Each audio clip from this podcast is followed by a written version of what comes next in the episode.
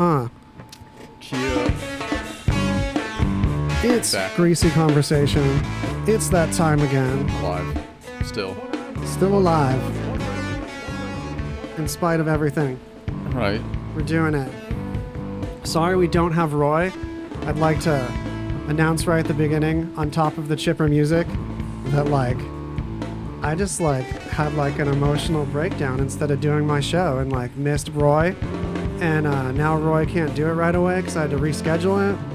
And it was just really inconvenient. And uh, now I'm back. And now uh, I tricked you into coming here to not have Roy. But he'll be back. It's all good. Yeah, we have uh, Ghost Roy here. I almost didn't want to make it like season one yet. Like I didn't want to start season one this way, whatever that means. But like an honest emotional connection is probably like a great uh, thing to bind.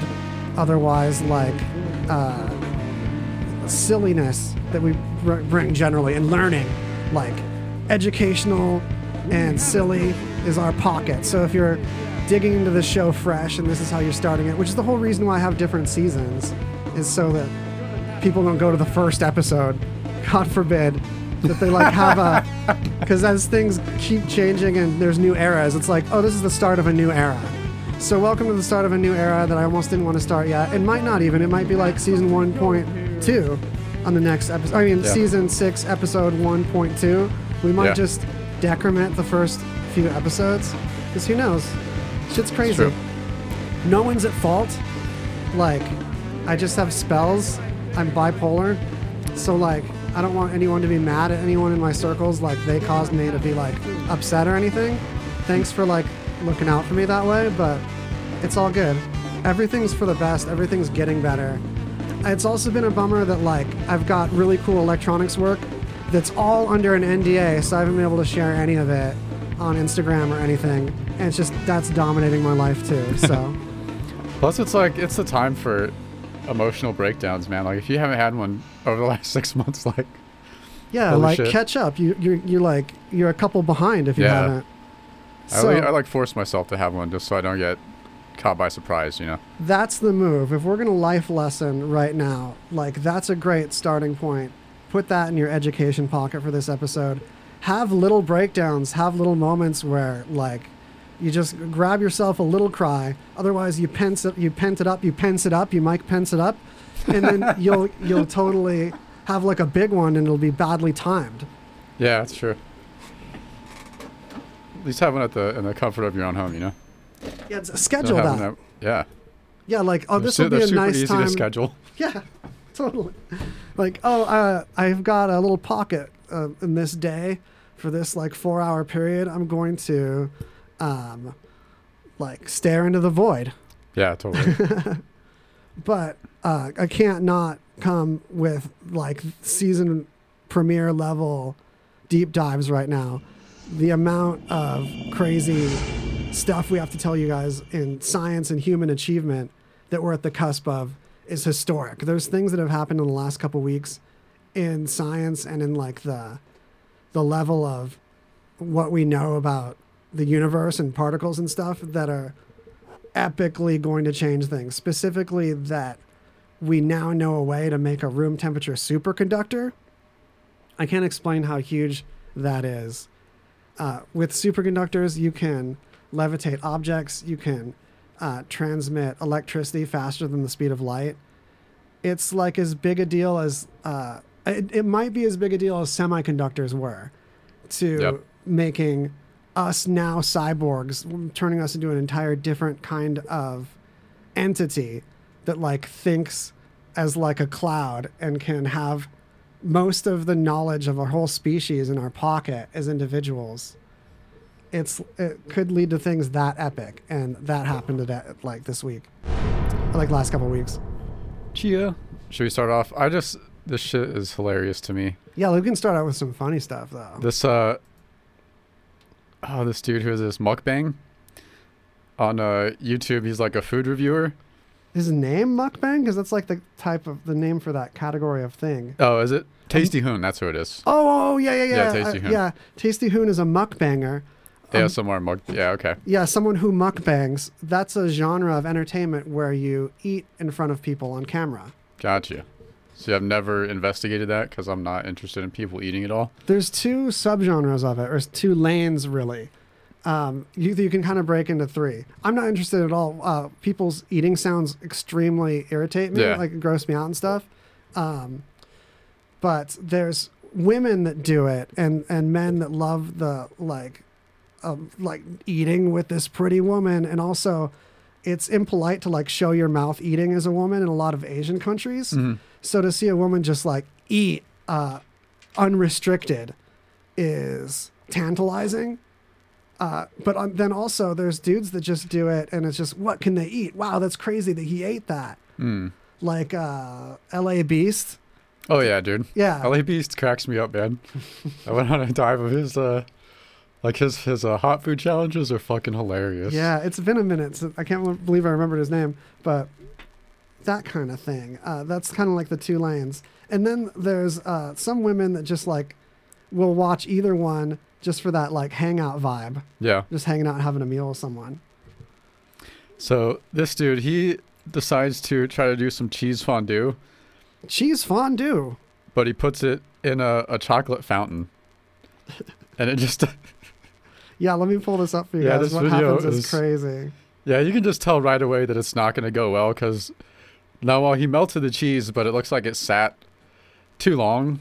Well, the thing is, I don't think it like retains the temperature the same way. Yeah, it cools down too fast. You can tell and, and watch how like elastic it is. Oh, sorry, you guys. Hold right off the bat. Oh my gosh. Yeah, it's Wait. fucking great.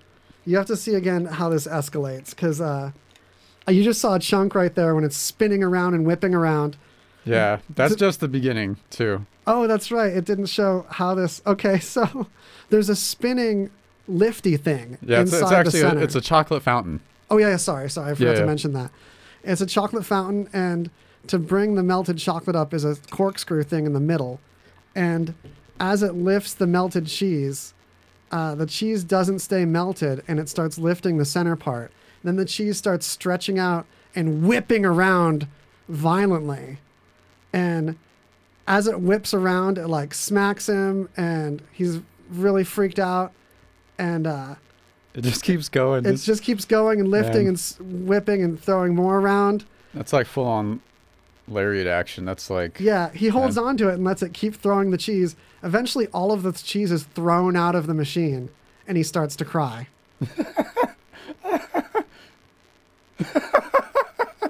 dude. He survived a crisis. Look at that dude. So, Holy shit. So great. It makes me wonder if he'd done it before to like prepare for this. He can't have. All the things he has prepared to dip in the cheese are such a nice added touch too. Yeah. He has all Yeah. these objects like fried things ready to dip.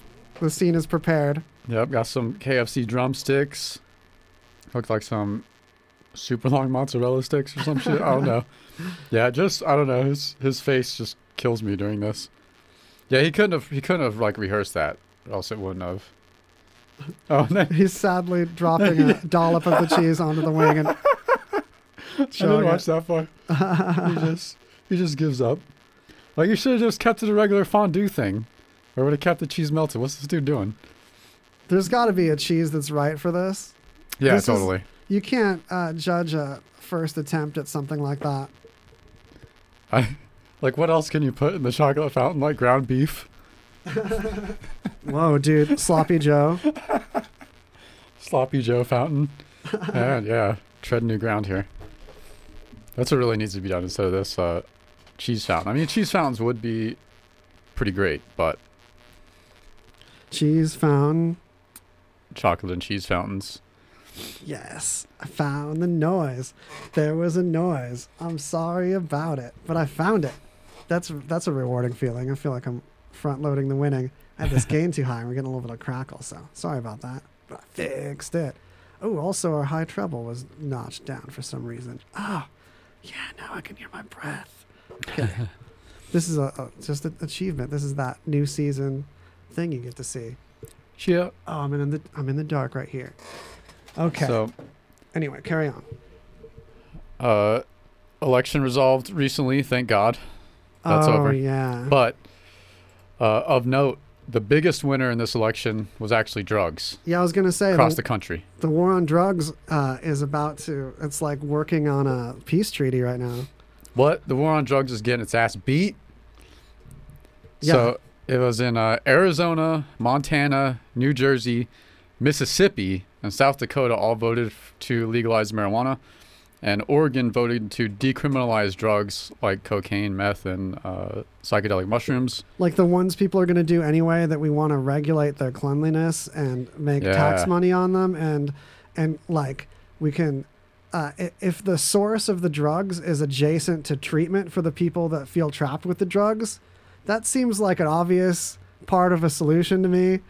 Like, because it's never been a war on drugs. It's always uh, been like the on in the war on drugs, the people fighting for drugs like include people that are like there, there's a mental health treatment thing that's a problem. Oh, yeah, what I'm trying to say. Yeah, Availability it to like be. it- emotional support and stuff. Yeah, it should be uh, treated as like a medical issue instead of a criminal issue. Yeah. And that's that seemed to be like the thought on things like that ever since I was a little kid, and I never understood why.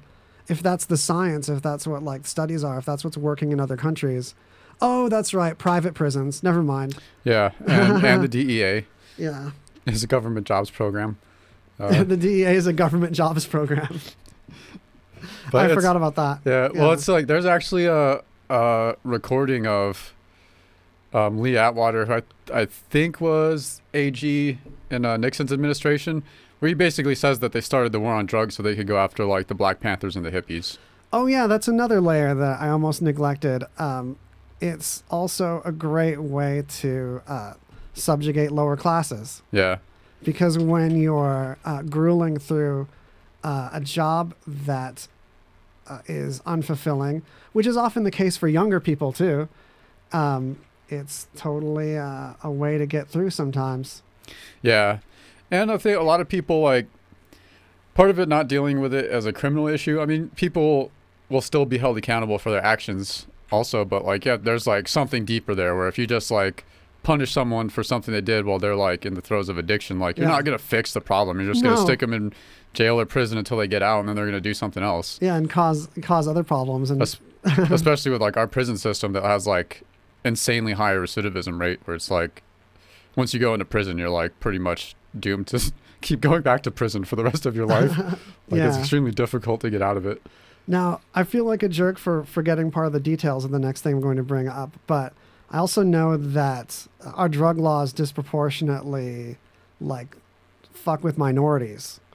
And um I like had that figured out at one point, but now I'm like head spinning about a bunch of stuff. But I know that's a thing. Yeah, that it does happen. I'm not sure on like why that is. I can't remember. I'm not. Yeah, you can holler in the comments because uh, I'm totally admitting knowing of this concept and being uh, ignorant of it in this. But I think like the it, it has to do with like just uh like kind of almost like an implicit bias in the justice system. Yeah, the the way laws are written, and it's it's like a lot of it's just because like it's a it's a beast that just keeps on moving, and and like we aren't cognizant enough of those things to where we can keep bringing them up effectively to like deal with them. mm. You know, where it's like I mean it's really complicated to point that out and be like, hey, is this an illicit bias in the system that's just like part of us that we don't even like recognize? totally. There's a lot of shit like that too. But looking at it and studying it uh, is like how we make progress on that. Just ignoring it is how things have festered, and that's been a bad thing. Like I also I I was reading a, an article about like biases in, in sentencing. Oh, this was a long time ago, but and it was talking about there's even a, a evidence that like some judges before lunch, while they're still hungry, will hungry will have uh, more severe sentencing than after lunch. Oh man! And to put all that on like one judge is just ridiculous. Why does it even work that way? That like uh, this one person has that level. I mean, there's a jury and stuff, but so much is on that judge and in that situation. And Yeah. like, not. I mean, that's why laws are supposed to be written out really specifically, but then the sentencing is all over the place. Yeah, there's like sentencing guidelines, but even that, and that's like something not. I mean, you have to be extremely self-aware and honest with yourself to like constantly monitoring your mood and be like, oh wait, I'm just hungry. Like that, like getting angry while you're hungry is something that we all experience, but it's not always super obvious, you know, or you get majorly irritable, shit like that, and you're like, you just kind of roll with it, you know. Yeah, hangry. I Exactly. definitely Very experience hangriness. All right, so drugs won. Hallelujah. Hopefully they can keep winning. What was that? Uh, or Bill Hicks. If anyone's not familiar with Bill Hicks, man, you gotta check out some of his stand-up. Uh, he's a comedian in like the '80s. He's passed now, but super crazy, funny dude. But he's talking about the the war on drugs, and he's like, "Yeah, we're losing the war on drugs." And he's like, and that implies that the people on drugs are winning. So awesome to see Buck and Koba in the chat. Can't do it without you folks. Uh, hella shout out, double shout out. Buck, what's up, man? Chia. Also, last thing related to the election, and this is just one of the most hilarious things to me, is that uh, the Trump campaign made a reservation for a press conference, and it was at a, oh, it was at a place called the Four Seasons, right? this is so great. So great, and uh, so like they booked a place called the Four Seasons. Well, it turns out it was the Four Seasons Landscaping Company. Four seasons total landscape. Yeah, that's what it was. And it's like in this like kind of warehouse looking district. And I can't it was like between a warehouse or a, a like sex toy warehouse or something. yeah. There's that's next door. Also, um, the other people ke- kept bringing up a lot of random stuff that was in this neighborhood. That was like, oh, this is like zoned industrial area. Yeah, that- yeah, it's like an industrial area. But it just like cracks me up that one of the interns or whatever like booked that place and didn't notice that it wasn't a Four Seasons hotel. No one's admitted that yet, though. Like That's true, yeah. They're one's playing it off like they plan this as like a celebrate local businesses thing, Mhm. but it just really seems like that was a last minute way to deal with the fact that they had no other place booked after that. Yeah. But then the other thing is though, there's trussing. It like, it's so funny and seems like such a stupid mistake. But when I show you guys some other pictures, there's uh, well, you know what? That trust work could have gone the other four seasons too. Actually, um, I don't know if you know what I mean with trussing, but like studio, not studio, but like stage. Oh no, that's not. Oh no, that's just like a thing for shipping. Yeah. Oh no, this was a mistake for sure. There's, there's no seating. There's no preparation for this. No.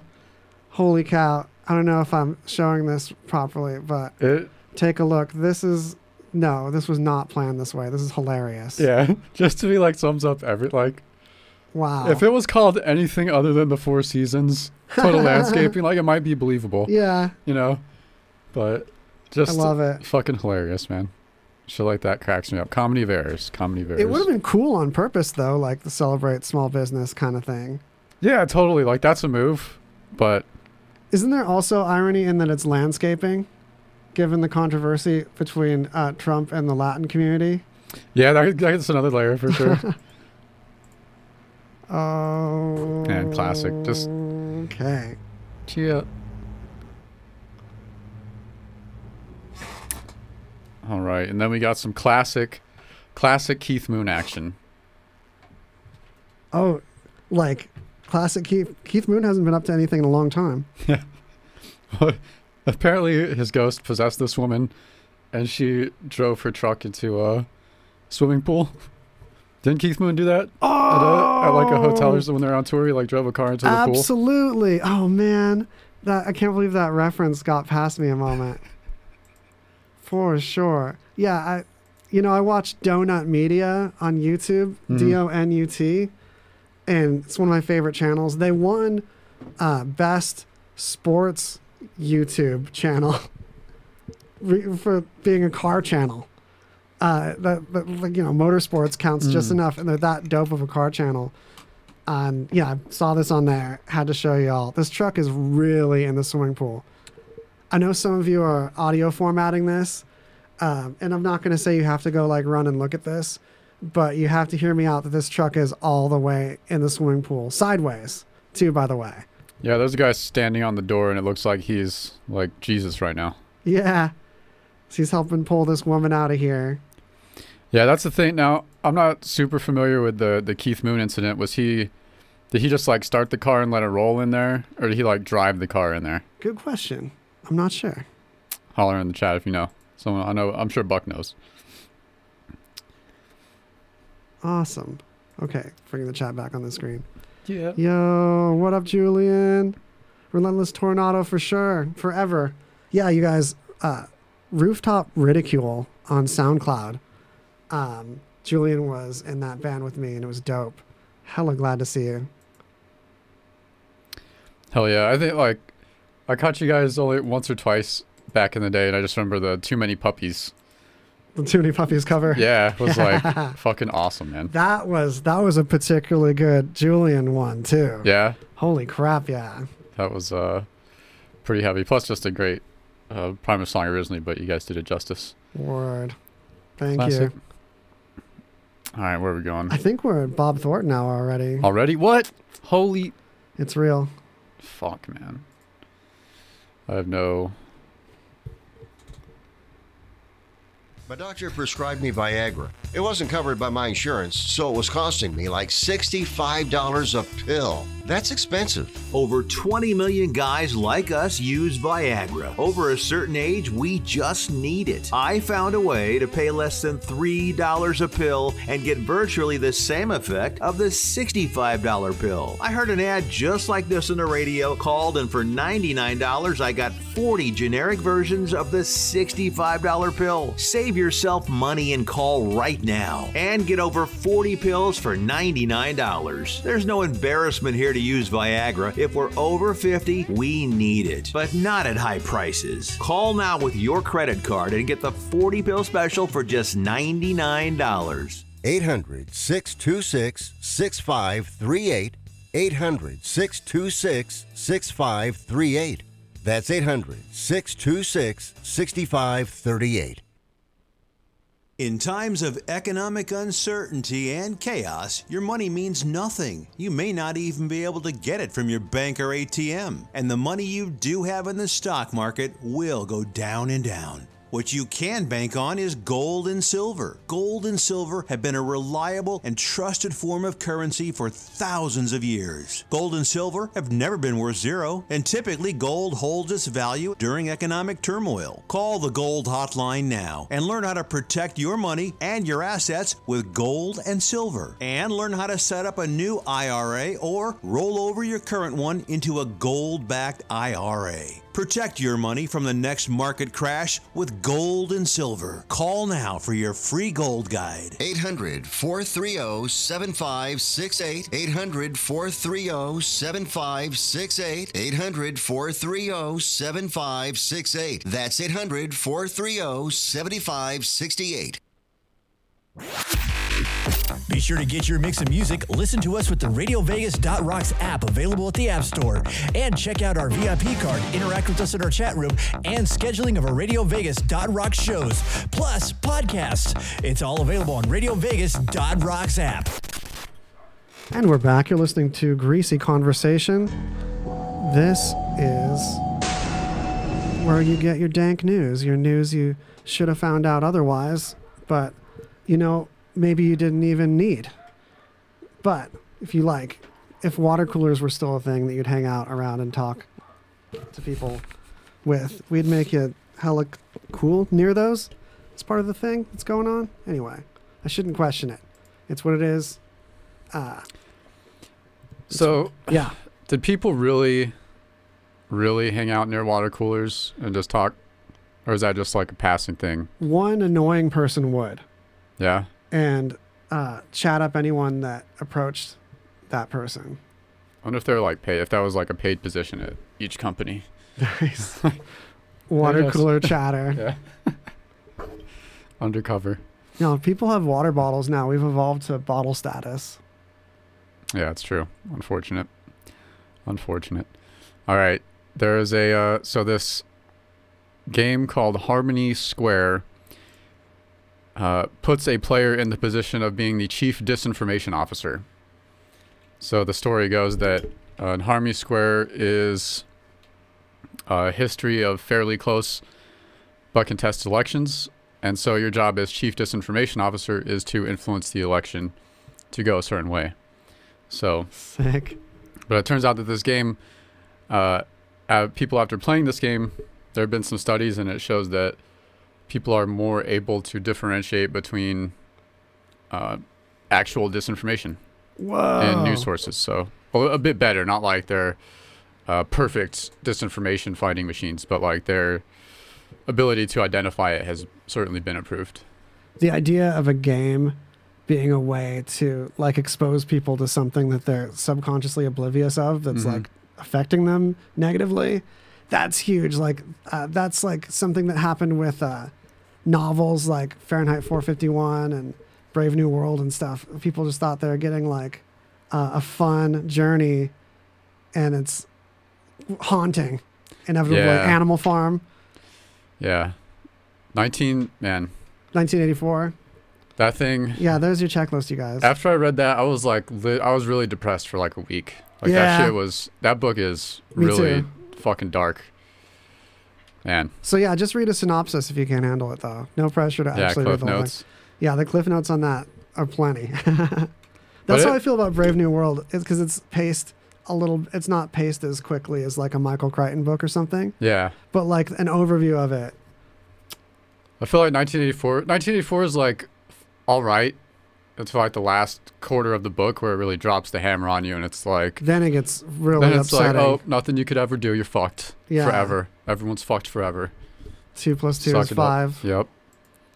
Damn. Yeah. So yeah, become chief disinformation officer if you want. It's called Harmony Square. I'm not sure if it uh, costs anything. It says it's a short online game. I haven't investigated that much. So We're gonna check it out and report back. yeah. Maybe I'm it's gonna- something we can stream. We've never done a game stream. Oh yeah, that would be that would be different for sure. Yeah, we gotta play the game. Yeah. Whoa. Do you have something queued up? No, you have something you want to jump into? Sand it. mafias. Yeah, I saw you through the song. I was super curious about this. Yeah, you guys, there's sand mafias. Illegal trade of sand. Yeah, so uh, sand mafia. All right, I had to do it one more time. It, it's what it sounds like. There's areas that are protected, and we don't want, you know, like they don't want their sand taken. Uh, so like, there's not enough. We're running out of sand Hmm. that's uh, the right sand. So you might think, okay, beaches. Uh, what else is a lot of sand? Deserts. Why can't we just get it from there? But the sand that comes from riverbeds and stuff is where we actually get the kind of sand that we need for concrete. So that's the deal. All the construction that's happened. China paved more in the last uh, couple years than the United States did in 100 years. Damn. And because of that, to fuel that need, uh, while scientists are looking into different artificial things or microplastics or something Hmm. that will, the, where the rocks, the tiny sand nuggets, like Lego into each other, right? Hmm. uh, there's places like especially in India where there's just like massive under the table erosion and like a network of organized crime throughout the like legislators and stuff to look the other way and stuff like that. Damn. Yeah, like That's goes nutty. deep. Uh, I mean, if there's like if there's room for a black market or criminal activity, like no matter what it is, it'll it'll like pop up somehow. Totally. So Okay. that's the the world record holder for the most boring black market. I wonder if that there's got to be there's got to be some other dumbass black markets, man. Yeah. Like like uh illegal Salmon. fishing. Yeah. Why did we both think of fish? I was thinking of like worm, like illegal bait, Oh yeah, like yeah, yeah. illegal bait black market, like really really uh prize prize worms. you can use to go salmon fishing, deep sea bass fishing. Oh man, Yeah, that's sea bass black market. That's crazy. So like that sand, only for concrete, right? That's or pavement, or is Yeah. it that, that? It's not the kind of sand that we worry about for like silicon and like uh, glass. Got you. It's more for construction. That's the one that's uh, there's mafias about. Apparently, Nutty. I just thought like, will it eventually get so bad? Like you couldn't. You there has to be like that type of sand. You couldn't just like raid a beach. Yeah. Just get dump trucks full from the beach, just like mafia shows up at So- the beach and shoots everyone. So that's an example of some weird news you would have a hard time getting other places that I want to hype because you got to hype extra with it being like season starting.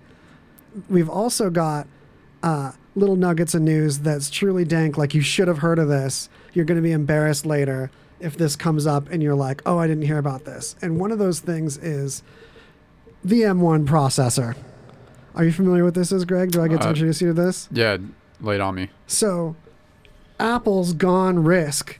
Uh, Apple has now decided, like, officially started rolling out their computers that have a processor in them, like a tablet or a phone. So here's the deal: these uh, the processors in your phones, like the iPhone and Android phones alike, use this reduced instruction set. That's the deal with RISC, like it was all hyped and Mission Impossible and stuff. But um, that was always really limited in what they could do. But they've been getting so optimized that now you have like things like the iPad Pro, which can just like chomp multi-stream 4K video already. So Damn. it's got, but like also using, you've got no heat sink on that iPad Pro. You've got no fan Yeah, that's true. it's still doing it. So way less power and uh, way less power usage, way better efficiency. So now that's gotten to the point where uh, Intel is over. Apple's not going to buy Intel chips anymore, and they're throwing Apple Silicon um, in the form of the first processor they've made for desktop time.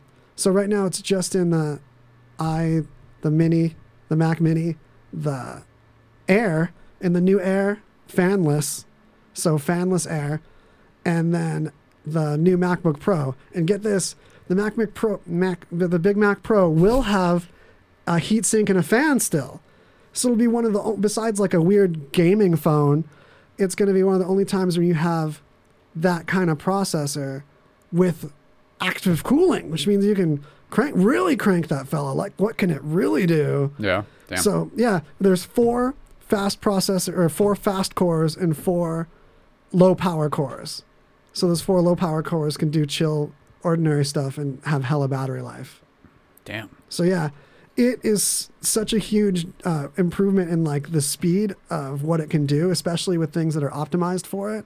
That when it runs this like software conversion layer to run x86 stuff, it will still often run them slightly better than the previous generation running natively on x86 Damn. uh, with like a fourth of the power consumption. so you got like 10 uh, hour battery life on the air, like 14 hour battery life on the Pro, if I remember correctly, something like that, maybe a bit backwards. So I wonder if like then was the previous were they holding holding out? Was it like the previous generation chips were they like pur- purposely capped, or was the technology like not there to? The do only that. holding out that happened is that uh, for sure Apple's been working on this chip for a while, but then also they've been testing this chip in f- every generation of iPhone. Hmm. And already, uh, the latest iPhones will, even in uh, benchmarks, just chomp uh, anything else in that category, sometimes with less RAM. There's so much optimization with the software for sure, but all that optimization of that architecture. Uh, Damn, yeah, that seems crazy to me. it's really crazy. It's the biggest generational leap that computers have seen in a minute. And uh, Microsoft is right, like, really, they haven't announced anything, but it's clear that they will be really ready to support this kind of thing happening in the PC space too. Because Yep. there's already a version of Windows for that kind of architecture. Oh, nice. And there are some tablets that run Windows 10 that run it on that kind of processor, but there's not a lot of software that's ready. If Microsoft could roll out a conversion layer like uh, Apple just did, then you could end up buying something that's like Chromebook price without having to deal with Chrome OS. You could do x86 stuff on it, but have way better battery life, uh, similar performance. It won't melt your legs and you won't have to pay Intel anymore. Bless their hearts. But yeah, Yeah. So what like what's gonna happen with Intel if they know. lose if they lose Apple? That's like a huge. uh that's huge. And also, they don't have the fastest x86 stuff anymore. AMD is kicking their butt Yeah. for less money. Yeah, between Ryzen and yeah, and then Nvidia's chomping out killer graphics cards while Intel just released their first graphics card, and it's just like a budget option for laptops to do like low end gaming like more affordably with less power. Yeah, there's already like uh, who are the big I can't even remember now, but yeah, it seems like there's already just monsters in that uh, video graphics card space that like Yeah. you can't just break into with a No, like half-ass fucking video card. no. Intel maybe like networking, maybe those. 'cause Intel's like the less least exciting thing ever, but like Intel network cards are really good. Uh, oh man, They've been trying to uh, innovate with storage, and there is a special thing that Intel has called Optane that's really unique. That is memory that you use basically just for caching spinning hard drives. hmm Uh, but I mean, how, how long is that going to be worthwhile? yeah, it seems like that, that that might be like an intermediary Yeah, feature that like the next generation will just bypass that and just be way superior anyway. Like, oh, you don't have to worry about that. Fuck, shit doesn't have fans anymore, man. We don't need fans. You don't even need to cool your shit. Get out of here. Fuck you, Intel. Get out of here. no one needs your your fucking large ass fan shit. Get out of here. yeah. x86 is is uh dawning. Damn. Not dawning. What's the one? Sunsetting? You know, walking in the sunset. I forget how like the days start and end. I, yeah, I've been having that problem lately. Oh man. But yeah, that's epic. That's something to keep. Like that's literally historic. It's more historic than when Apple ditched Motorola processors to start having Intel processors in the first place. Yeah. Let's say it sounds like quite a leap. Yeah, because they're Impressive. actually making. I don't know if there's another example of this when a, com- a company has such a walled garden that they have the native software, native hardware, native chips. The inside of the chips are native. Whoa! But that level of control, when used thoughtfully, helps you have a way more stable experience. The biggest problem with Windows and PCs is your experience is less stable and consistent because there's so many cats in the bathtub all clawing and screaming around in there. They're not, and they're not all friends. Nice. I got. Did could it be that uh, Apple is gonna be responsible for Skynet Hmm. in the future? It'd be like the friendliest Skynet ever. It'd be like a Skynet where you just like sitting on the couch and uh, snacks are brought to you. Like that's Ter- not a bad Skynet. Terminators are just really, really snobby. yeah, high high def TV. oh yeah, the Terminator's just really pretentious. Yeah. They're just like, I would have come sooner to deliver these snacks, but I'm an older model. Oh shit. Do you hear that squeak? That's one of my joints because I should be retired soon and replaced with a newer model. And they just constantly whine and depress for you to get like a newer one. But meanwhile, they do the job really well. so there's like really no point. Damn. Sounds like Apple. Love it. That's Apple all day. Love it. All right. Uh, next, we got people are jailbreaking used Teslas to get the features they want. So what what happens is that some of the paid software features uh, in Teslas can be removed remotely because they're not like like they're it's basically like a license. So like the, the auto the auto parking feature, auto driving feature, those are like additional purchases or bit software upgrades. Whereas the capability is already in the hardware in the car. Yeah. So it's just been happening more and more and it's uh just one of those like weird questions.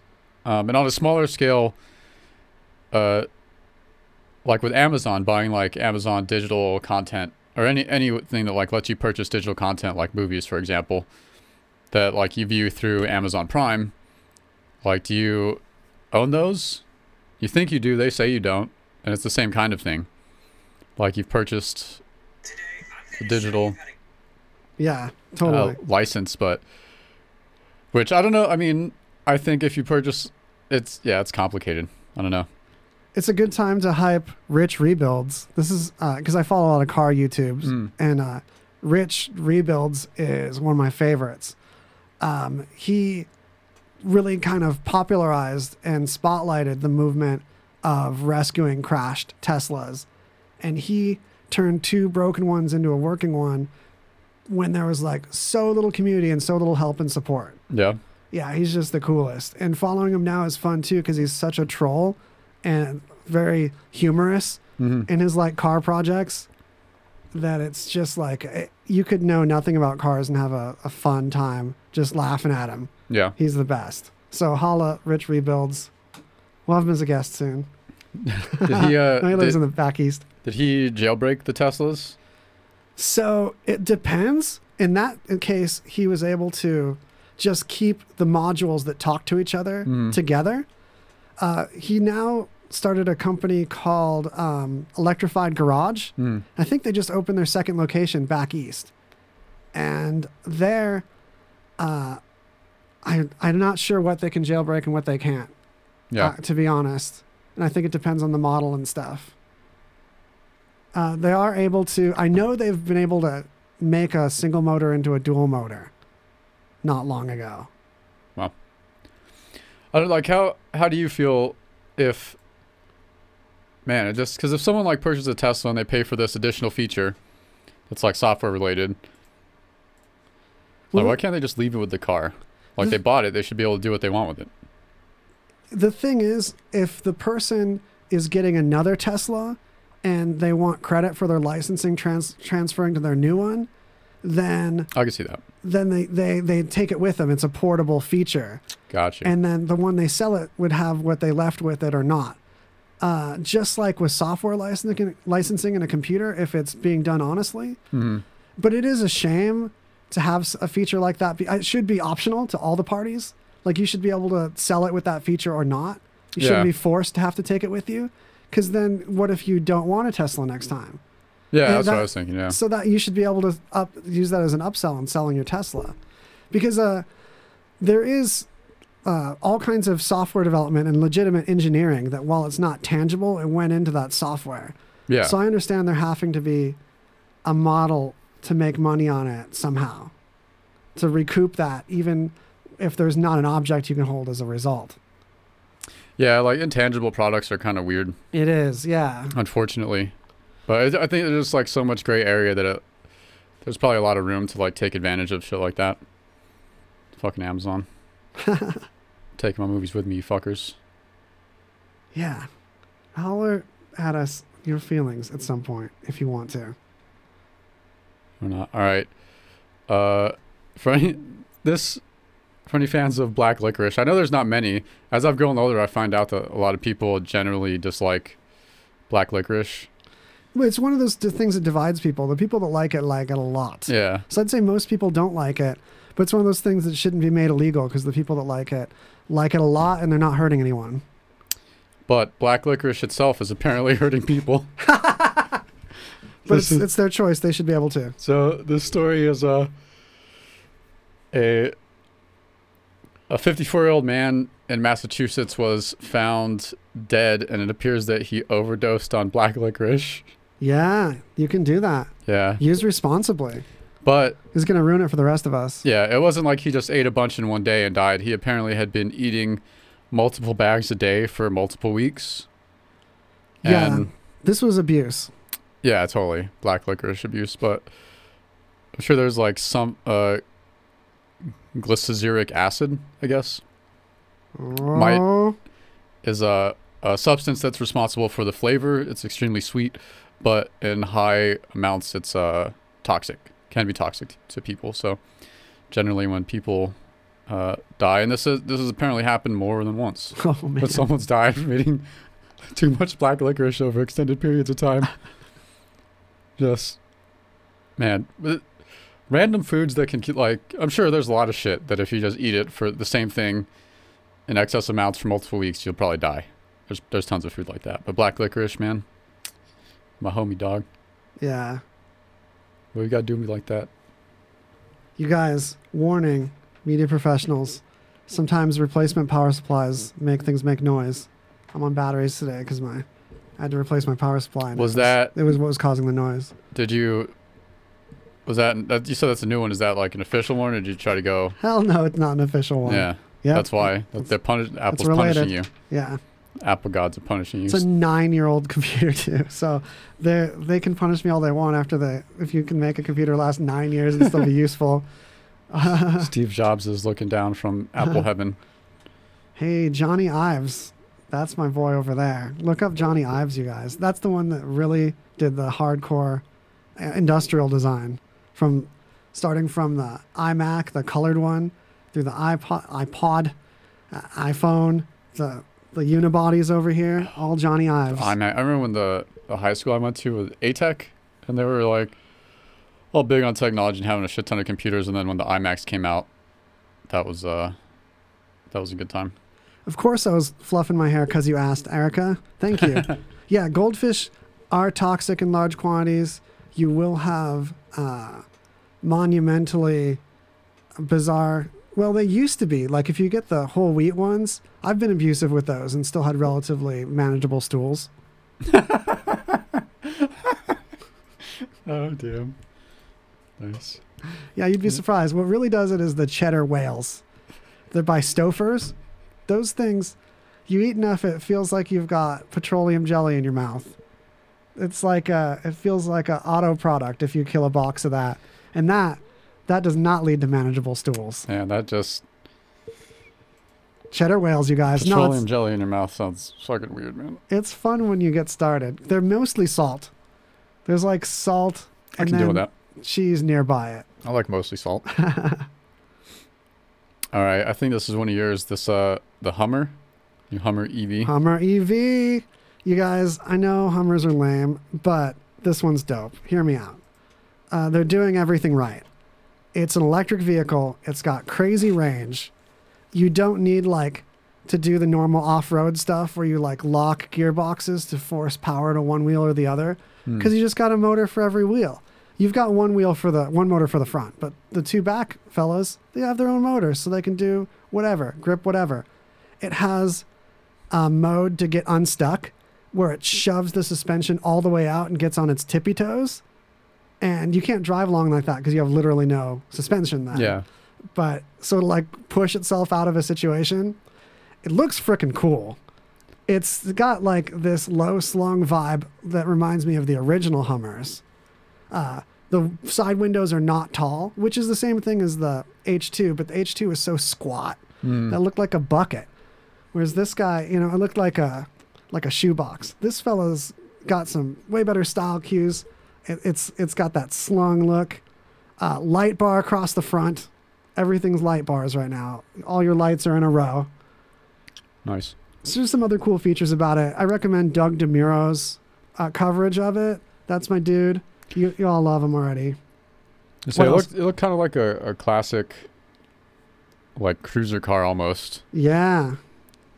from the side. It gives off a feeling of like an old, kind of like an old caddy futurized. Yeah. It's got the spirit of the caddy. it's slung. Look at that. And then it's just uh, great design, Q time. You notice the wheels look a little bit like uh, tools that astronauts use with a metal webbing, Mm. sort of like a grid look to it. And there's a reason for that. This first one is Apollo themed. Dope. These wheels hella match that too. So the see this is the speaker on the door and on it is a map of the Sea of Tranquility where the first Apollo that landed landed.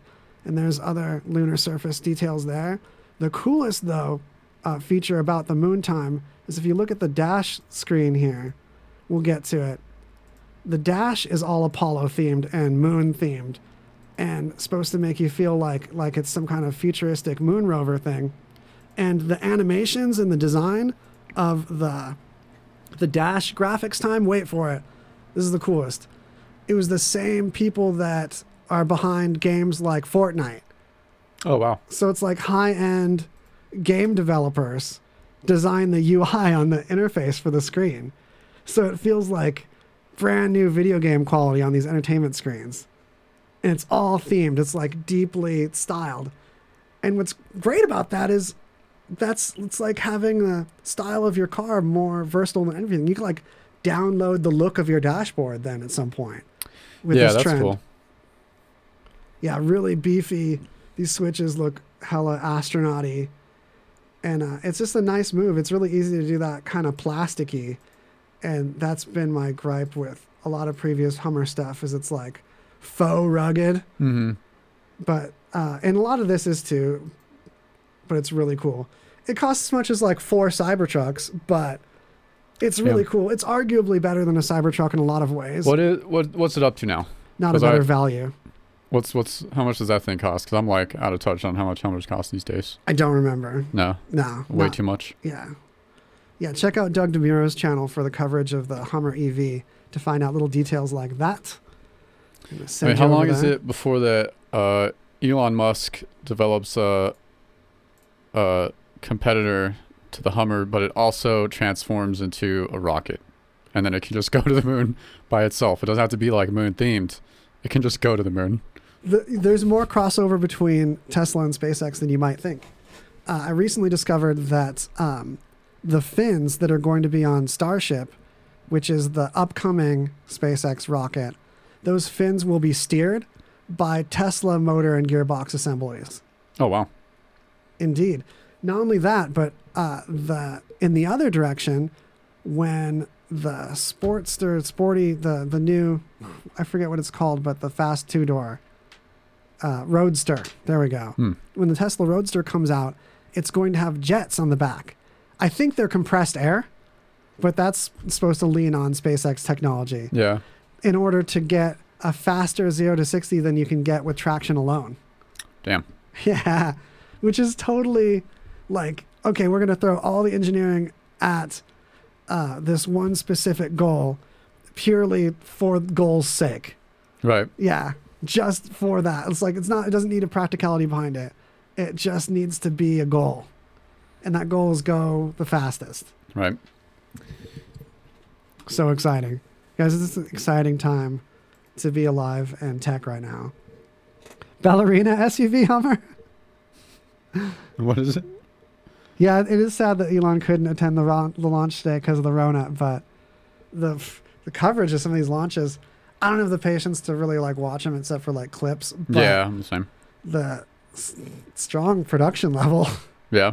yeah, speaking of production level in Techtober, a lot of tech companies, cell phone manufacturers, and all of them tried to do their trade shows, like teleconferencing, like uh, organizing Zoom meetings and stuff, and having presentations.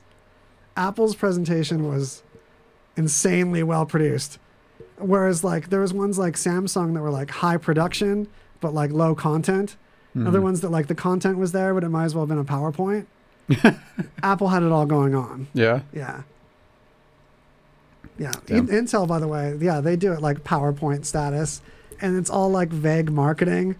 It's just so lame, and like they suck at buzzwords too. I don't Oh, want to turn this into just a trashing Intel episode. No, let's do it. But the bottom line is make an engineer your CEO. NVIDIA, AMD, everyone kicking butt, their CEO is an engineer. Uh, Intel, just get an engineer sense. as your CEO. You're, handled.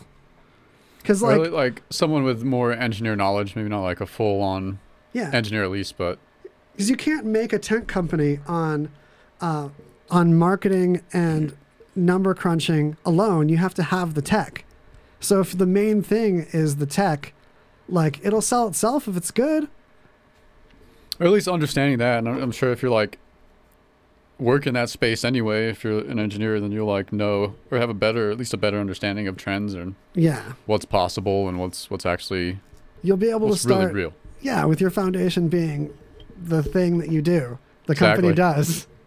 The company does more than just sell whatever. Anything Instead can sell like anything. instead of just a pure pure business person. Yeah, Business, business. I do business. businessing.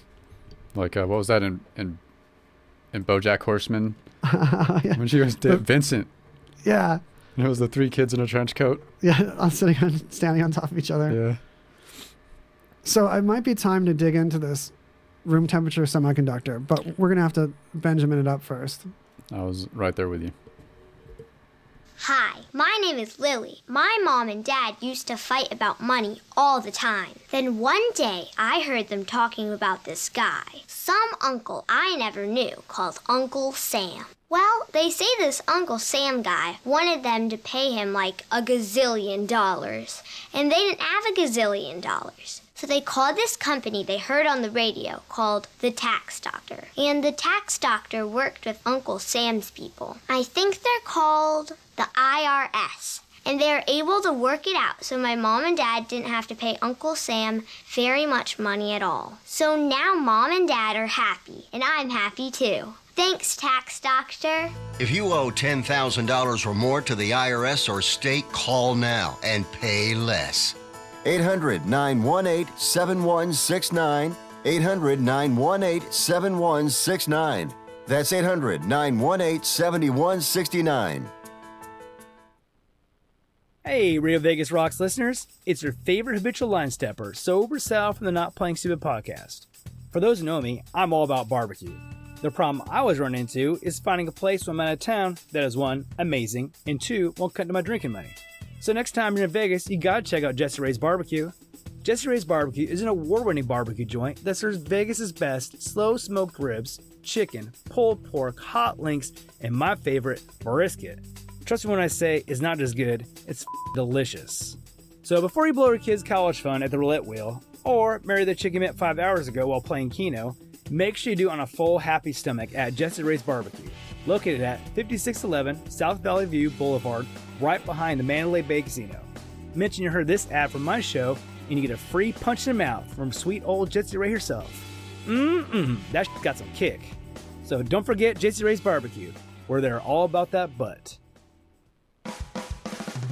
Your new favorite internet radio station, RadioVegas.rocks. Engage. Number one. Number one. Hail them.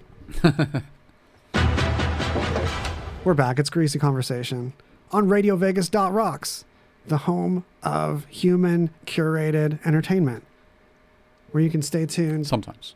all the time and have people show you what to like. I love things framed that way. Hey, I mean, you need it. Look at yourself. We all do. oh man.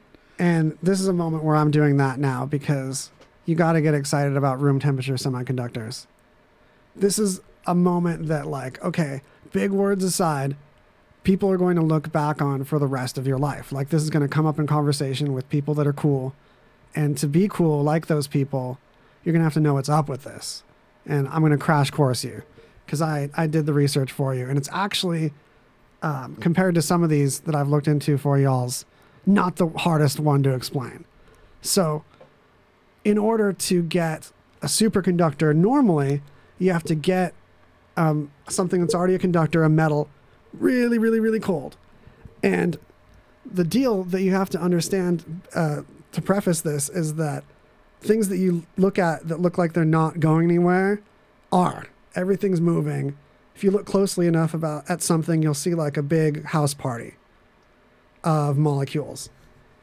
They're just, you know, close enough and holding hands or whatever to become a solid for you. But if you chill a metal enough, everyone gets shoulder to shoulder and they calm down. And when they calm down and stand next to each other, you can shove one guy in the shoulder and the force is just going to go through everybody out the other end without them having to each shove each other sequentially. And that's why when you have a superconductor, you can have electricity go through it uh, instant- instantaneously. Not only that, but MRI machines depend on uh, liquid helium, I think it is, and exotic stuff to get these superconductors super chilled. That's part of why MRI machines are so expensive and so expensive to upkeep. There's uh, super quantum crazy technology going on in them to see images with magnetism. And semiconductors are a part of that that could really massively be shrunk down by this. So instead of freezing, what these people have done is taken uh, some diamonds and with their hardness and their strength just squished the crap out of the potential superconductor. Mhm. just smooshed it so hard with so hard of physical pressure that its molecules are like squished together and regardless of temperature they're so close that they're they become superconducting. Even more exciting yet uh, because you might say well that's not easy either. It takes a lot of energy and a lot of force to squish something that hard and how do you keep it squished without it exploding? Uh, that's almost as hard as keeping something cold. But the discovery of this has led to another way to uh, uh, like another way to do it. Because the people that are squishing it this way are already aware of a different kind of compression. And here's where it gets exciting so i have to be suspenseful about it. It's called chemical compression. Oh shit.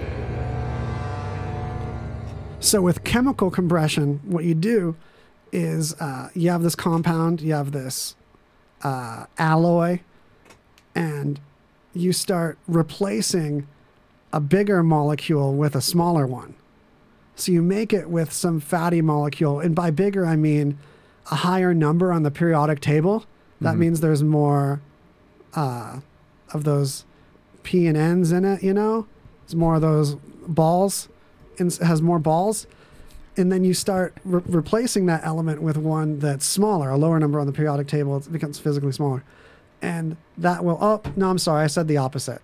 So the whole thing I told you suspensefully, you do the opposite. You make it with like little molecules, and then you start replacing the little molecules with a bigger, chubbier molecule. Gotcha. And then that makes sense. it becomes internally compressed.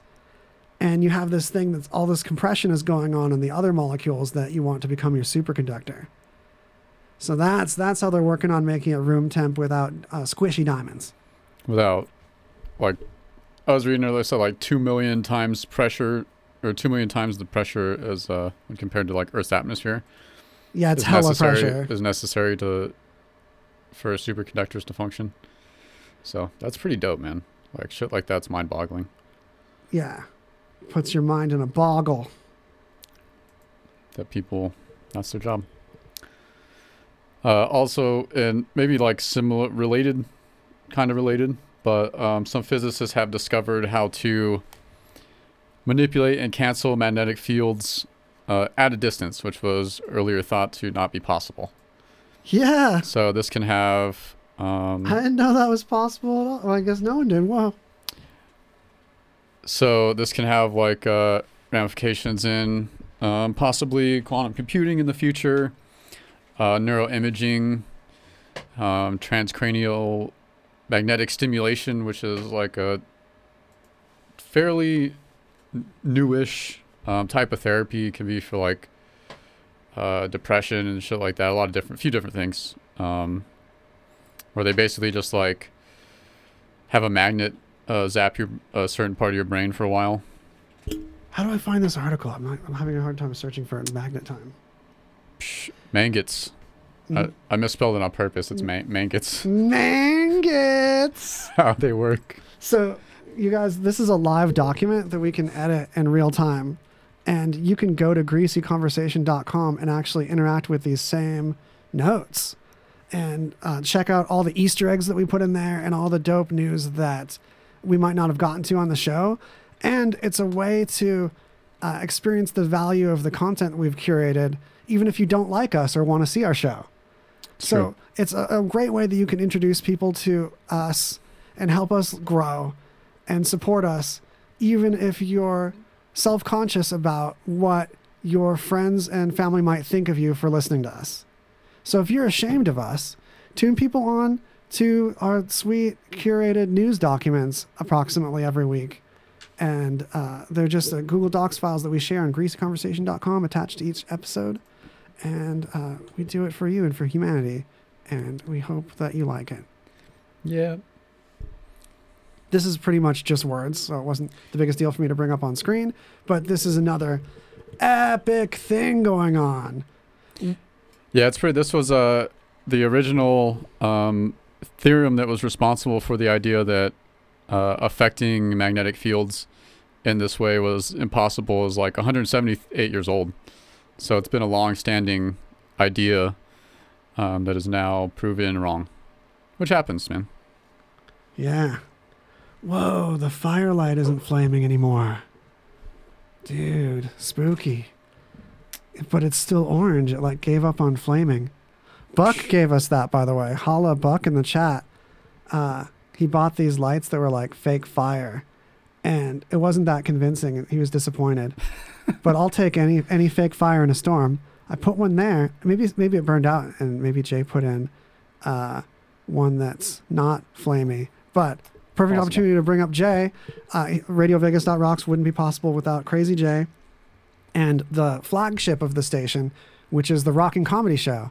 So it might be a good time to, after this, you know, stay tuned. We've got some great stuff going on after this show. In fact, the Grungy Faucet with Kevin Fawcett, excuse me, um, happens after this. And it touches my uh, 90s kid grunge memories, but not in some way that you might expect. I'm talking like album tracks and ones that you forgot about. They're like, oh, I loved this and it, I forsook it.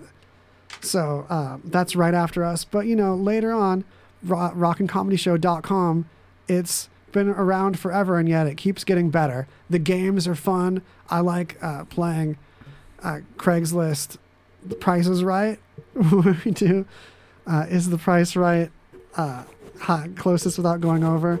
I'm really touching my mic a lot. That one's got to be that one's got to be tough, just because I mean, I'm like Craigslist is notorious for, and plus people just either like overvaluing, like ridiculously overvaluing their stuff. Yeah. Where it's like it's like a a 10 inch TV or something from like the 80s, and they're like two hundred dollars. It's what I paid for it. Yeah, right. It's vintage. Fuck you. Save your TV, tube TVs though. At this point, they're gonna start getting rare. And there's gonna be like fun stuff that pops up, like that people want to do with them. For example, you can turn an old TV into a fun oscilloscope and see like the waveform of sound on it. Pretty easy. I probably should do a tutorial on this because uh, y'all could do it, and the voltages are scary. But you can do it without the scary voltages. And for me, like I've heard of a couple times of TVs where it won't work. It's worked every time for me. I've done it like ten times. Yeah. so cool. You can see it in a lot of the music stuff that I've done over the years. Lots of times you'll see a, what we called a wiggle TV, even back in the rooftop ridicule days. So, holla, let me know if you want to see a tutorial on that. Yeah, the thing's been popping up all over the place. Where are we at? So- Uh, I did want to find this, uh, real quick. This is just a pretty cool story.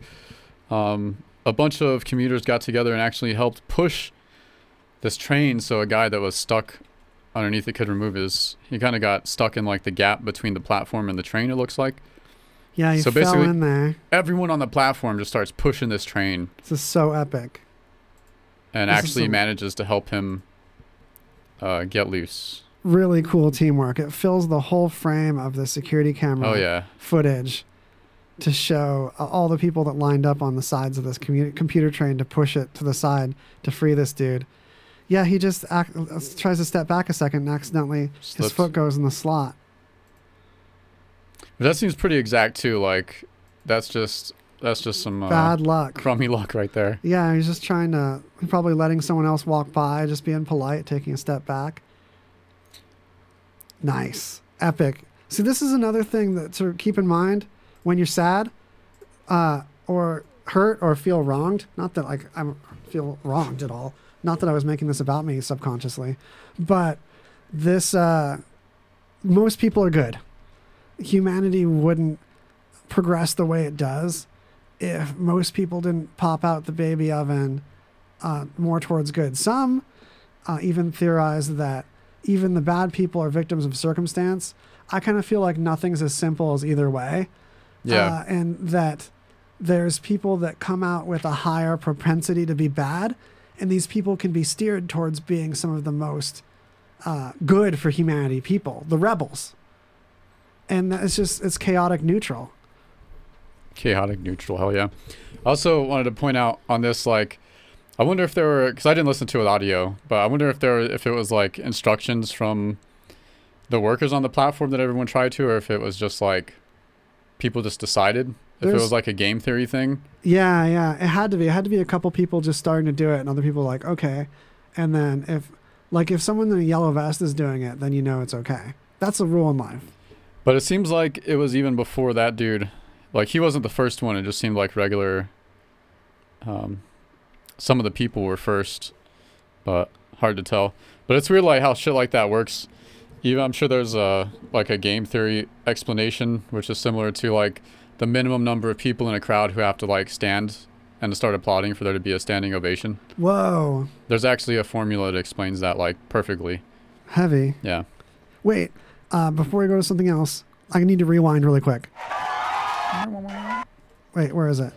Oh, I thought I had backwards clapping. I thought I had like rewind selector. clapping, but I don't anymore. Anyway, I got to go back to the Hummer EV real quick. Don't groan because some of the cool stuff about it I had in my notes and forgot to tell you.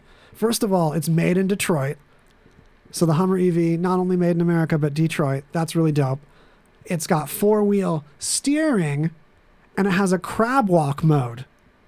So it can't drive perfectly sideways, but it can turn the front and back wheels the same direction and kind of strafe or strafe or whatever it is in video games. Strafe. It can strafe on the That's, road. I was I was curious about that because it's uh, if each wheel is controlled separately, then you can hella do that. especially if they steer separately. Yeah. Yeah. Because a lot of four wheel steering is geared to the front in such a way that it only helps turn turn. Um, so 1,000 horsepower. The 0 to 60 is supposed to be three seconds, which is supercar territory. So for it to do that with its aer- uh, aerodynamics is killer. It's a traction thing at that point. Hmm. Um, a removable roof, which fits in the trunk. So those are the other cool things I had to throw out on that. Uh, 350 mile range yeah, on a for charge an EV.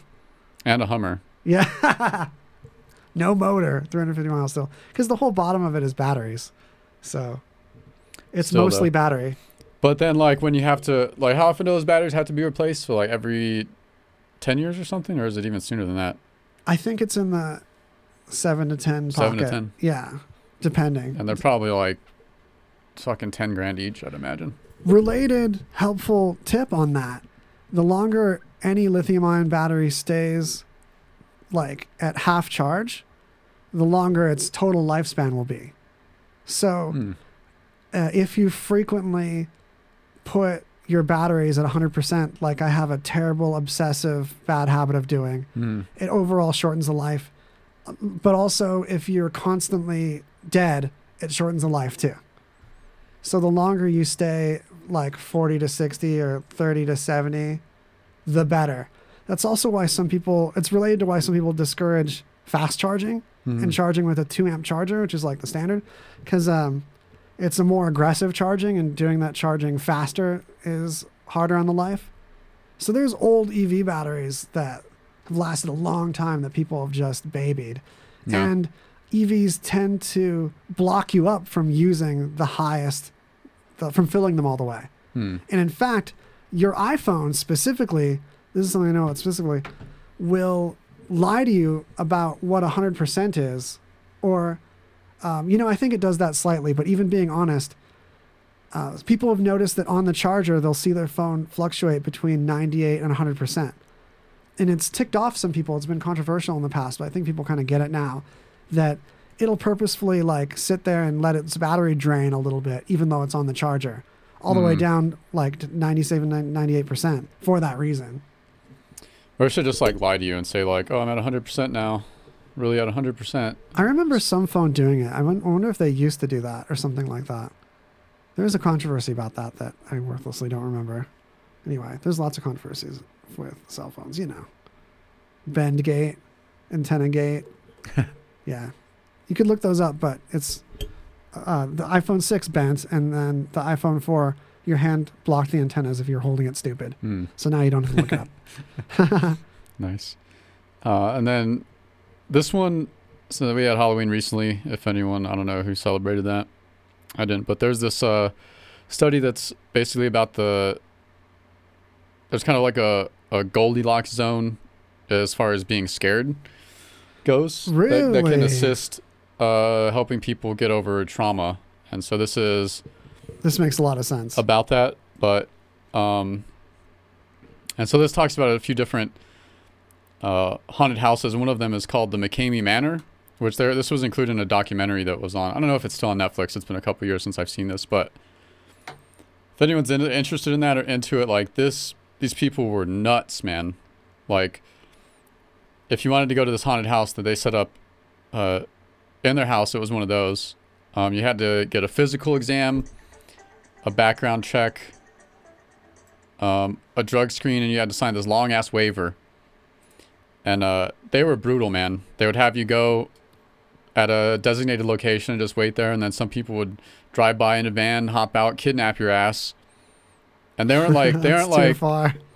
Yeah. Oh no, that's that's even the beginning, man. Like, you watch this. I'll have to find the name of the documentary, but you can probably just type in uh, McKamey Manor and find it. People definitely have different thresholds for that, for sure. Yeah, and th- but you watch this, and it, it it was to the point where I was like, okay, this dude is just like a major masochist, and he's like probably a serial killer, like very close, because the shit they were doing is like not fucking cool. Like, I did, yeah. Like you, like how did you think of that if you haven't serial killed? Yeah, it was like pretty. I mean, there's there's a scene where some dude like got so scared, and it was like a like a buff dude, just buff dude, beard looks like a fucking lumberjack dude. So scared that he just they thought he died. Like they were seriously like he just like stopped moving and eyes wide open and just like non-responsive for like a minute and a half, two minutes. Oh man, It was it was freaky. That was my dad after free fall at Magic Mountain. Yeah, Man, he did not like falling rides. He was like walking like a mummy. yeah.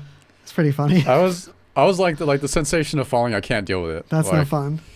Like uh, even roller coasters, just the yeah, the stomach is feeling the sensation is not fun. I feel like uh, this concept was aware to me in high school.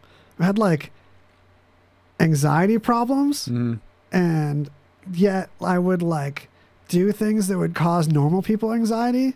It's just like really bad generalized anxiety, and I distract myself by like yelling for my mom in a store. it was like a teenager, just because it was hilarious. Yeah. like Tom Green status stuff Nice. um and like anything like performance oriented or like public speaking y is the battery going down i'll just unplug this will help too and then if i pull this down we're not using it. Perfect. So i would go on alien hunts and grab some friends and we'd drive out in the middle of the desert and just try to get scared. Yeah. just like seeking scary stuff. That's something that like drew me to like stage and performing y stuff public Mhm. speaking y stuff. Because it's like to a lot of people like any kind of public speaking thing is the scariest thing. Hmm so like that fear would distract me from like the base level like uh intangible existential fear Yeah. that was just like plagued with like a like a chemical it felt like um like diabetes of like fear like when your tummy is upset but Diabetes. yeah but it's just like a, a nagging existential dread Oh yeah. that's the that's just my baseline. That's why. yeah If you make existential terror your baseline, you're just good to go, man. You it's a it. move it's a way to live It's true. It makes you kind of uh, sometimes more confident and comfortable in other situations that other people aren't. It's like, no, this isn't scary. I wake up, it's so Yeah. much scarier than this. Right.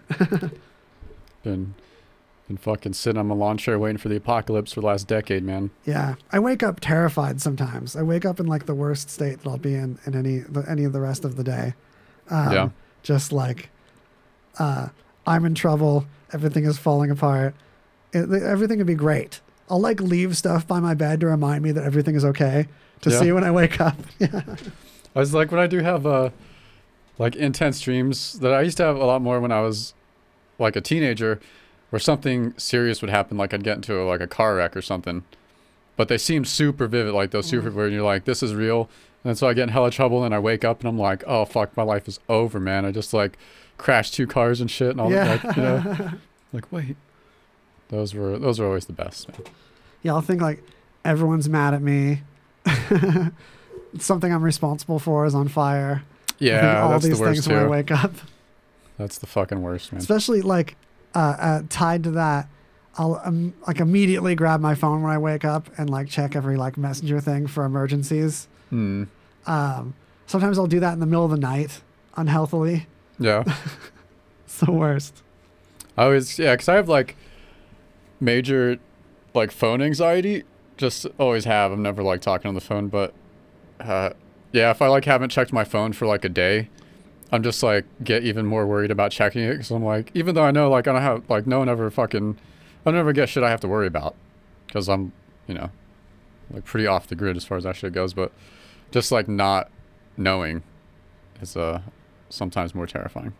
This is nice that uh, Buck helps some people get over their fear of the ocean by organizing some social night swims back in San Diego. Man, Nice. night swim, baby, yeah. Love it. That's cool. Did did you ever have any uh like jellyfish attacks? Yeah, does San Diego ever have uh, jellyfish dangers? Like if you were if you were doing night swims and then people were getting over their anxiety of the ocean, then uh like jellyfish attacks would just I've heard that. yeah. I was in Florida and there was a, a beach where you could just like walk into the water, like really far, still like neck deep. Yeah. It was so cool. And every once in a while, something brushes against your leg. Loch Ness man. Nessie. That's definitely a fear I have of like just not being able to see like below some like abyss or like the panels on the sidewalk, the falling into one, into Yeah, dude. some mystery pipe. Ugh. Yeah, even though I know like every time I step on I'm gonna like this is the time. Yeah, This is- I'm going full Mario Brothers right now. my body's gonna be found at the ocean. Yep. Nice, Hella. Full Mario Brothers right now. Shit. Alright, should we do our last uh Bilbo? Yep, Bilbo Baggins. let's bag it. Free from debt? Well, gather up your bills and call a Care One credit counselor today. We are credit counseling agencies that have helped 2 million people just like you. I see people every day who are on the brink. They're going to go over the edge, and the bottom is bankruptcy. We pull them back, and they appreciate that. You get to consolidate your payments. You only have to make one payment a month instead of worrying about three, four, or five. Care One credit counselors have experience assisting people to get out of debt and get on with their lives. To help you take your first step, they're offering a consultation and debt analysis. Call for licensing details. It is your path out. People are truly amazed when they call us and see what we can do to help them. I mean, the relief in their voices. Call us because we can do amazing things. Get your consultation and debt analysis by calling a Care One credit counselor today. One simple and confidential call can get you debt free. 800 284 1349. 800 284 1349. 800 284 1349. That's 800 284 1349. Now is a great time to replace your worn out windows during the Renewal by Andersen 25 year savings event. Upgrade your home today. Buy four windows and get the fifth one free. Plus, get 12 months with no interest, no money down, and no payments. Call now. Get four windows and get the fifth one free. Installation and warranty included. Renewal by Andersen takes every CDC recommended safety precaution to protect your family. For 25 years, people have trusted us for their window replacement needs, and you can too. Call now to learn about our buy four, get the fifth one free window replacement offer. 800 245 1372. 800 245 1372. 800 245 1372. That's 800 245 1372. Interest accrues from date of purchase, but is waived if paid in full within 12 months. Other conditions apply. We've adjusted our operations to serve you safely following all CDC guidelines. Visit renewalbyandersen.com for details. Be sure to get your mix of music. Listen to us with the RadioVegas.rocks app available at the App Store. And check out our VIP card, interact with us in our chat room, and scheduling of our Radio Vegas.rocks shows, plus podcasts. It's all available on RadioVegas.rocks app. And we're back. You're listening to Greasy Conversation on Radio Vegas. We've got your dank news, greasyconversation.com for the recap and to get our news notes to dive in yourself and Easter eggs. Yeah. Bird news is back. Bird news is back. Yeah. Thought y'all thought we weren't gonna do bird news. We always got bird news. Y'all tripping. Birds are our buddies. Right. So this uh, this first one is that there is a new fossil discovered in that giant birds with teeth flew over Antarctica Giant birds with teeth. 40 to 50 million years ago. Which Nothing sexier than birds with teeth. I mean, I, I do like It's like the creepiest thing possible. Right. Yeah, Ducks no, with that's what I'm like. Birds with teeth sound terrifying, man. like, yo, ima- ima- if like ostriches had big fangs or Uh, emus, and There we go. Like this guy. You guys see this? Hold on. yeah. This is not related to the article. I just had to Google Google image search birds with Or teeth. one of my favorites is bird with arms. Birds with arms. Birds with arms is so funny too. There's so many good ones, man. But just uh, and just shopping some big big buff arms on some birds. Classic. Man, I've seen I've seen crazier birds with teeth things. Oh, this what? But uh, okay, wait. Birds with arms. Real, real quick while we're on it. Oh yeah, oh yeah. just adding them on. This is so great. Shrugging. Yeah. Curling with some dumbbells. Top. yes. Dude, that's just some. That's just some good old wholesome wholesome fun there. Yeah, this is why Adobe let people pirate Photoshop for so long. just just that reason. Yeah, they're like, people are making birds with arms. We can't crack down on this. Right. Oh my gosh. These two. oh man. Well, yeah. Sorry, I'm just I'm just um, wallowing at this point. Look Yeah. up birds with arms. So- Classic. if you yeah, if you just want to feel have a bit better day, just birds with arms. wow, these real toothed seagulls look like chubby seagulls with uh, prehistoric teeth here. Wow, they were huge though. They had sharp, bony spikes protruding from their saw-like jaws, resembling teeth. All right, all right. Yeah, it still seems pretty frightening. Like I would uh not They're uh, want to run into it. pterosaurs. They're called. If you want to look up pterosaurs, Potato sores. potatosaurs, uh, tignatarosaurs, uh, Quetzalcoatlus. Oh, que- Quetzalcoatl.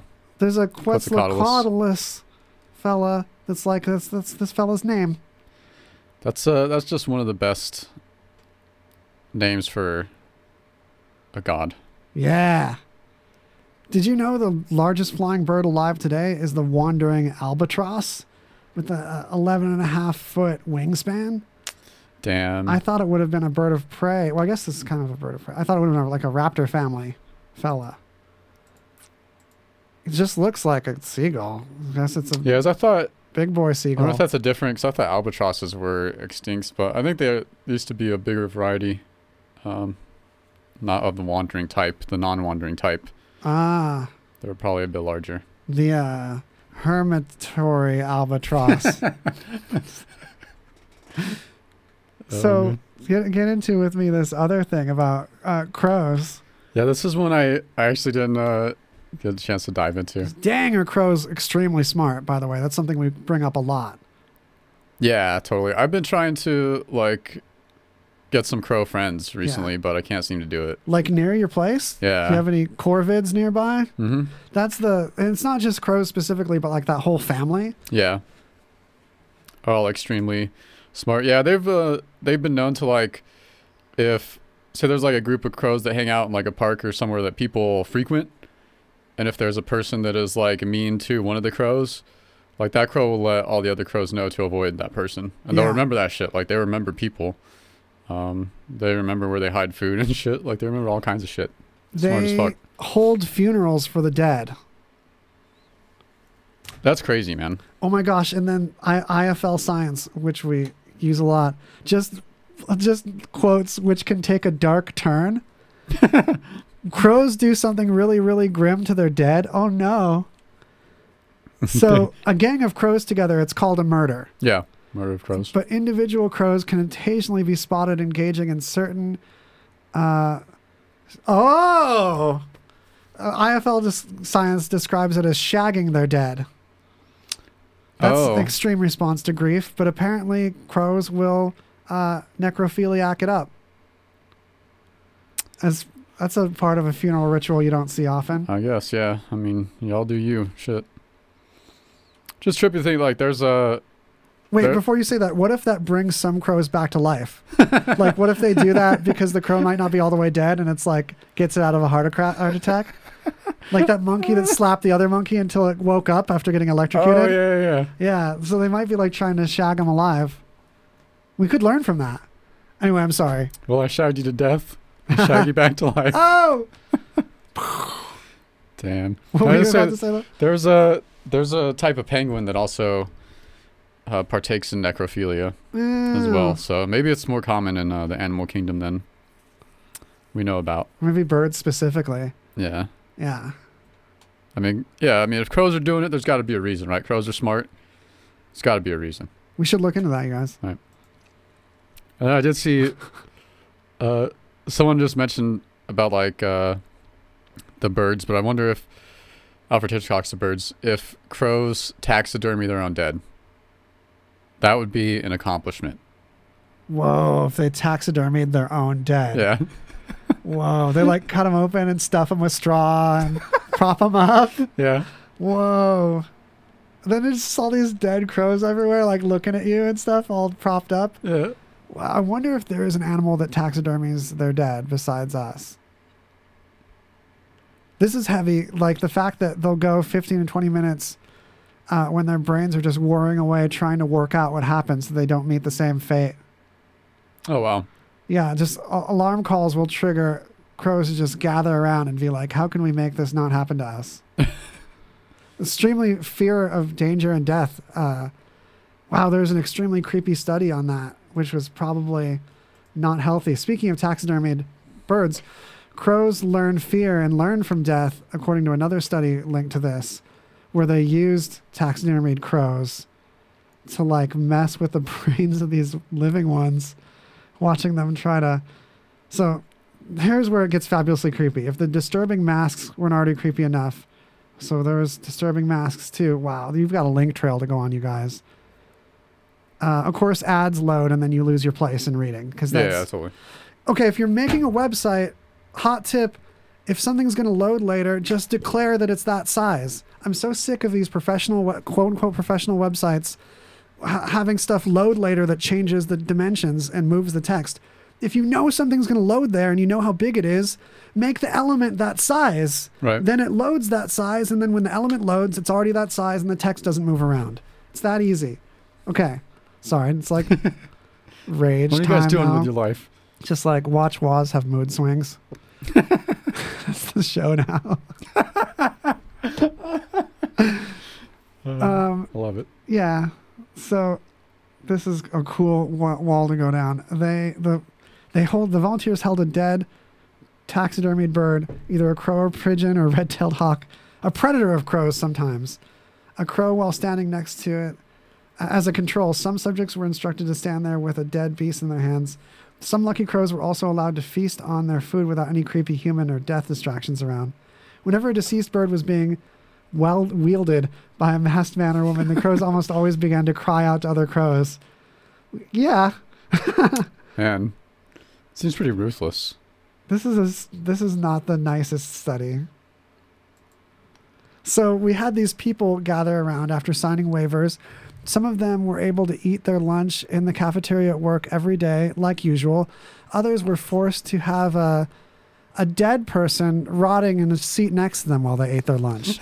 we measured how they responded to this differently. Yeah. Yeah. And uh, How much did they eat? Did they eat more? Or did they eat less? yeah, surprisingly, people with corpses next to them uh, really didn't seem that interested in eating. And were- uh, some of them were actually scared, and it's uh, it's really hard to determine the cause of why that was. But you know, We made sure to dress up the corpse and prop it in such a way that it seemed like someone just pausing in the middle of their meal. Uh, and then we had an actuator, so in the middle of the meal, the the chair was tilted slightly, so the corpse leaned over and eventually fell over onto the person eating their meal next to them. We, we measured their responses. oh man, that sounds like a legitimate scientific study. like if it hasn't been done, it's going to be done soon. Guarantee you. Science. Uh, we also have That's a clip, Sean. That's a clip. Shout out to Sean Flanagan. We've got plans. Um, uh, Vegas.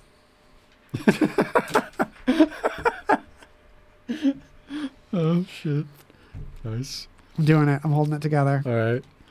Uh, scientists have recorded uh, the shortest interval of time yet. What? 247 zeptoseconds. Zeppies. Zeppies. I'll see you in a Zeppy, boy.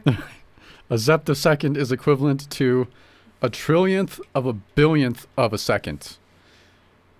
So basically, it's just like, you know, it's just for purposes of math, I guess, because, like, that's just not comprehensible uh, by humans as Oh. far as being like a real, real thing. time scales of time get crazy. hmm So this is why 5G is so hard, and why it's uh, such a big deal rolling out 5G compared to other generations, and why it doesn't travel very far, and why it's expensive. So these 5G things I'm messing with, there's these four wires between these two shoe boxes. Each wire is hundred dollars Damn. And they have to be so pure and made so well and sealed so well because the microwaves they have a, a shape they have a size. You Hmm. can't see it you can't touch it but it has a size a wavelength. That wavelength is uh, nanometers. Yeah. and where there's radio frequencies that we listen to regularly like uh, that are meters like the wavelength is uh, your span of your arms. Hmm um, and what's going on is it's the the frequency is the speed that light travels in that amount of distance. So when light travels a meter, it does it really fast. So it's still a very high frequency. Yeah, yeah. But the distance that light travels in less than a millimeter, because this is millimeter wave. I, I, I might have misspoke earlier. A millimeter wave, it's like light travels a millimeter so dang quick, and yet we have chips that can mess with that speed, that can make one antenna uh, do the signal slightly quicker or slightly slower than the antenna next to it, Mhm. changing the phase of the two. And just like the way ripples in a pond bump in, into each other and could send a wave uh, of, on the ocean shore to crash at a certain spot because of the other waves bumping into it, you do this with these tiny antennas near each other, uh, and it can focus a beam. They can bump into each other just the right way. Then instead of just resonating outwards, they bump each other into a beam that can both send and receive a greater distance because of this focusing. And to focus something with timings that are uh, have to do with the speed light travels. Uh, Over a millimeter. Yeah, which is like got to be insane. Because uh, the speed of light's 188,000 miles per second per second or something. It's really fast, yeah. the fact that human beings can mess with variations in time at that scale is like a, it feels like teleportation That's Yeah, I imagine such a so. level of crazy Yeah, time's like one of the things that's been I've been reading a lot about like time travel and uh as far as like how the idea like popped up in popular culture and all that. And uh or just on generally like our uh usage of time, like how we started using time and like clocks and shit. It's really really weird that like it changed everything yeah, to deal with time at all for us. And But- it started with agriculture and the seasons and stuff. And then uh, trains also were a big uh, part of setting up like different time zones and all that shit. The weird thing, weirdest things to me is like that I've been thinking about is like time is like one of those things that like everyone like knows what it is. Like you have an internal feeling of like what time is until you have to explain it. yeah Because then like what actually is it? You know, is it just? It's just Can we dig into this a moment? Yeah. This is a great way to, to, to cap off the end of the episode, too, inevitably. So, the popular definition for time, like the scientific definition of time, when dealing with the quantum world, because as, as you folks know, we've got our physical sciences of the things an atom and bigger, and then there's a whole different set of laws of physics with the quantum world, stuff smaller than the atom. And in that world, time is so much less linear. So when dealing with that, we define time as we perceive it as the direction in this dimension, uh, the dimension of time, the direction where entropy increases. Mm. So aside from uh, some special examples where like humans have built stuff cells have combined and through cooperation become animals. Uh, things have become more organized. Mhm. Uh, aside from these pockets in the universe where organization has increased, everywhere else there's unstoppable entropy. And on top of all these self organizing entities, including ourselves, there's a constant force uh, of decay. Uh, if you don't clean your room, it becomes more messy. It doesn't just stay that way as you live your life. So, as we all bump into each other as particles, there's constant entropy and decay, and it goes in one direction. Things only fall apart, Hmm. aside from the brief moment in time where we're building them. Uh, the rest of the universe is disintegrating. So, it, it two particles. If you were an entity on the scale of quantum stuff, you could look over the entire status of something from creation to decay as like one vision and walk along it in either direction. You could see old people become babies. Uh, the direction is meaningless. It's Yeah. just a dimension. It's just a dimension. It's like uh, jumping up and down or walking side to side. Uh, you can move in it like uh, turning a cube. And that's why we perceive electrons as existing in a shell because they're just in all those places in the shell at once. And this also ties back to something that, the way we perceive it anyway, uh, can help us with quantum computers. Because right now, we do quantum computers by entangling two particles. And the whole deal is you want to see where that particle is without measuring it. You want to see it without seeing it. And the closest we can do to doing that is uh, observing its quantum entangled buddy. Yeah. So if we can observe the buddy, but the problem is if you observe the buddy, you know where the other one is, and it's hard to do that without passively still in some way observing the other one and observing it affects it. It's weird that it makes that this happens, but perhaps part of the explanation of observing something affecting something has to do with the fact that once you've observed it, you've uh, chosen a timeline. So if this is A or B, you've seen it to be A. Now you're on timeline where it's A. Mhm. Another one of you saw it to be B and is on a different timeline that you'll never know or see or touch. But if you're quantum, uh, then you know. Um, I kind of spaced and lost part of it, but you you kind of see where I'm leading. That you you know the future, you know the past. If it's all linear, it's all just places on one dimension. So by observing it, you haven't observed it as much as you've picked a side. You've chosen which way to look at it. universe you're in. Um. So yeah, I kind of hit a wall on where my original thing was with that. Well, I always What were you talking about? time. Well, because if like time is Time. yeah. another like another dimension that our three dimensional use like travels across or within or whatever. We just can't control our, our we're basically falling through it. Yeah. It's a free fall. But I wa- I was wondering, I'm like, because like space isn't just an empty container that everything exists in. Like space itself is something. It's Yeah. like made of stuff. And it has a shape in other dimensions that we can't perceive. Yeah. We see it as just randomly shaped and scattered all around in these dimensions, but it's all folded in others. And we even see gravitational lensing from this. Mm. We see the light from one star appear as light from four stars because of the gravity of stars in between lensing it up. Yeah.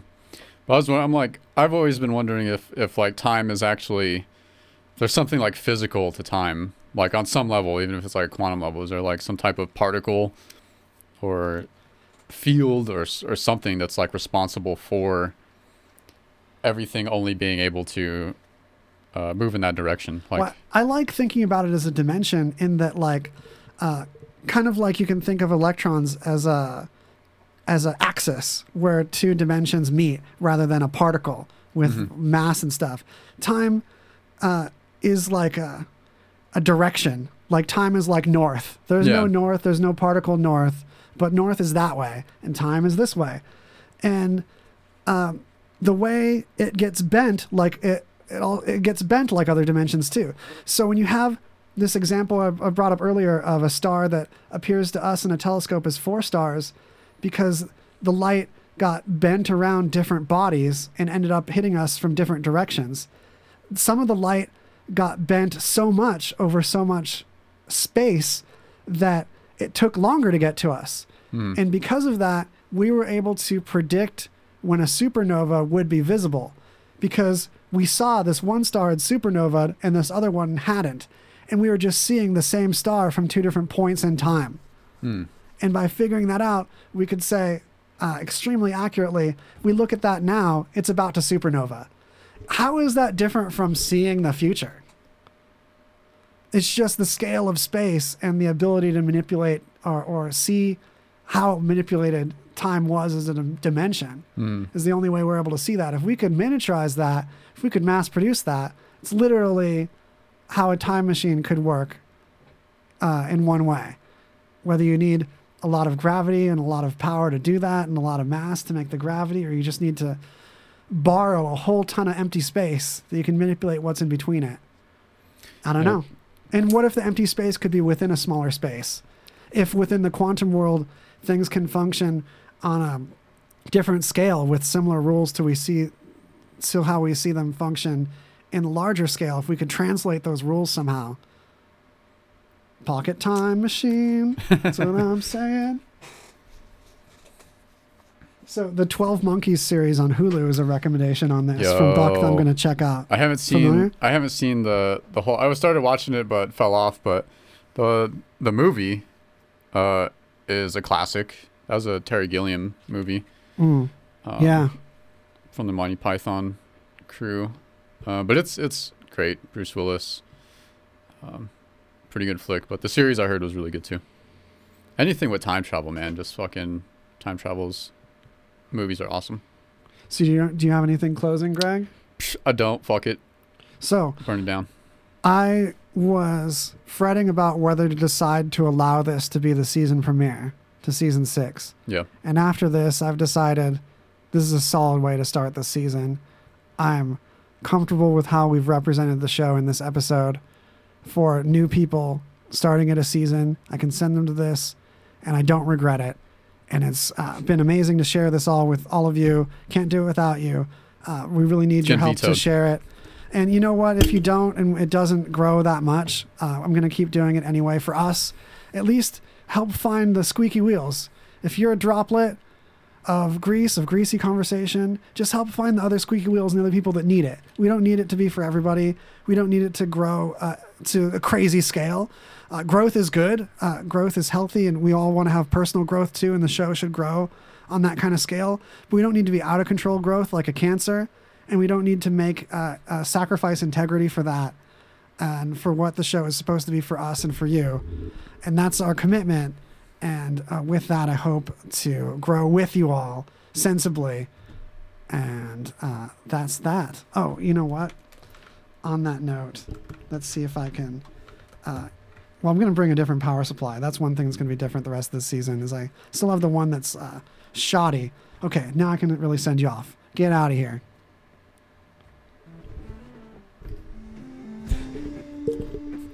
Get out of here. Get out. Get get out of here.